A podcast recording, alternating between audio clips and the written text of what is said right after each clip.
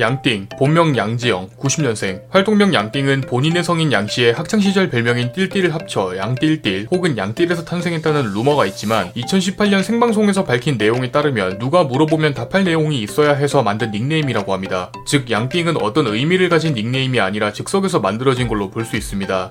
양띵은 고등학교 때부터 방송을 시작했지만 당시엔 학교 때문에 시간의 제약이 많았습니다. 수업이 끝나고 집에 오면 간간히 켜서 방송하는 정도였고 이후 한 제약회사에 취업하면서도 방송을 계속하게 됐는데요. 오히려 인기가 많아지는 모습을 보고 직장을 관두고 방송만 하면 얼마나 인기가 올라갈까 하는 생각이 들었다고 합니다. 하지만 부모님의 격한 반대에 딱 1년만 해보겠다는 양띵의 다짐과 함께 방송이 크게 성장하면서 완전히 방송인의 길로 들어섰습니다.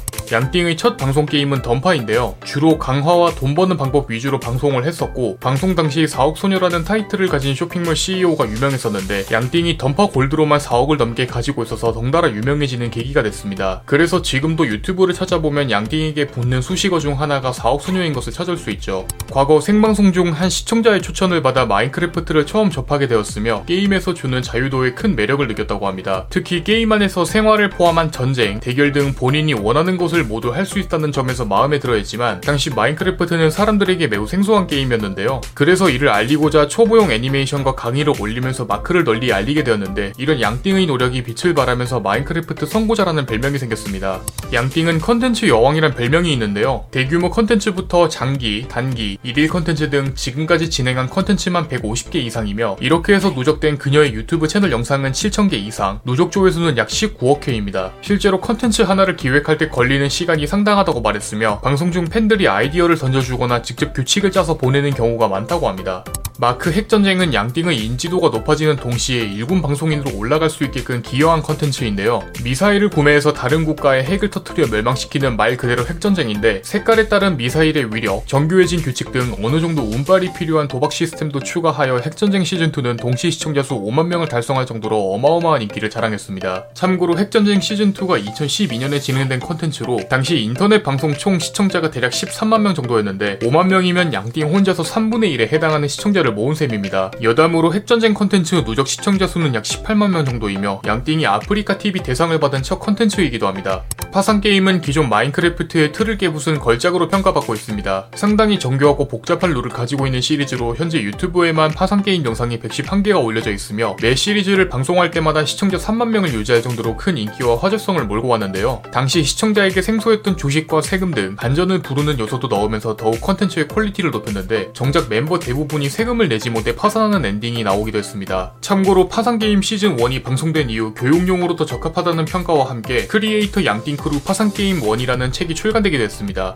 마크 초통용으로 불리는 도티는 양띵의 방송을 보면서 인터넷 방송의 꿈을 가졌다고 합니다. BJD 시청자 전쟁 컨텐츠 당시 보헤미안 팀으로 참여하면서 태경과 비콘 등 1세대에 활동했던 마크 방송인들과 참여한 적이 있을 만큼 양띵의 오랜 팬이었고 그렇게 대형 유튜버로 성장한 지금 샌드박스 대표로 활동하고 있습니다. 아프리카에서 약 9년 동안 방송을 했으며 현재는 트위치로 플랫폼을 옮겼습니다. 주로 게임 방송이 몰려있는 플랫폼이고 아프리카TV보다는 트위치가 훨씬 좋은 환경이라고 말했으며 무엇보다 시청자 호스팅을 통해 크루원들에게 연결시킬 수 있는 점이 상당히 마음에 들었다고 합니다.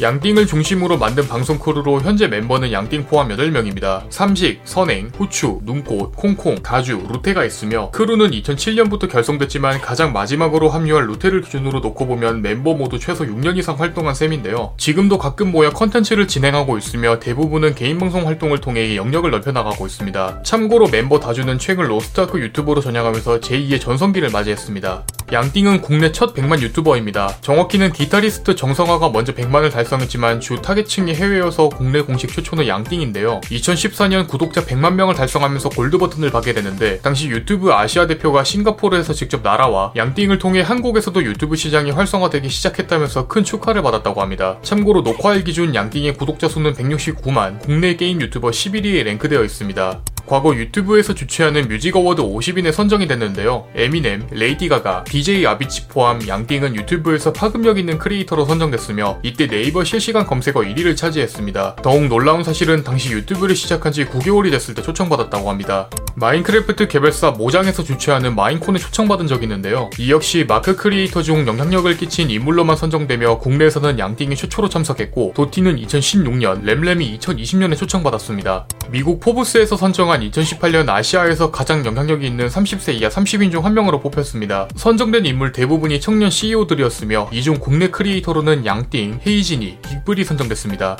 양띵은 수원에 위치한 한봉고등학교를 졸업했는데요. 한봉고는 특성화 고등학교로 주로 배구 선수를 배출한 배구 명문 고등학교로 알려져 있으며 양띵은 한봉고가 배출한 유일한 대기업 스트리머입니다. 참고로 배구 여제로 알려진 김연경도 한봉고를 졸업했습니다. 2019년에 결혼하여 현재 2년차 유부녀입니다. 양띵의 남편도 트위치에서 방송하고 있는 인터넷 방송인이며 현재 깡씨라는 닉네임으로 활동하고 있는데요. 친구의 소개를 통해 양띵과 교제를 시작했고 둘의 개그 코드가 거의 똑같다고 합니다. 참고로 깡씨의 생일은 1990년 4월 29일, 양띵의 방송 시작일은 2007년 4월 29일로 이 때문에 천생연분이라고 불리고 있습니다. 지금까지 전설의 마크 유튜버 양띵에 대해서 알아보았습니다. 항상 여러분에게 여러 인물을 알려주는 유튜버 공시생 제이군이었습니다.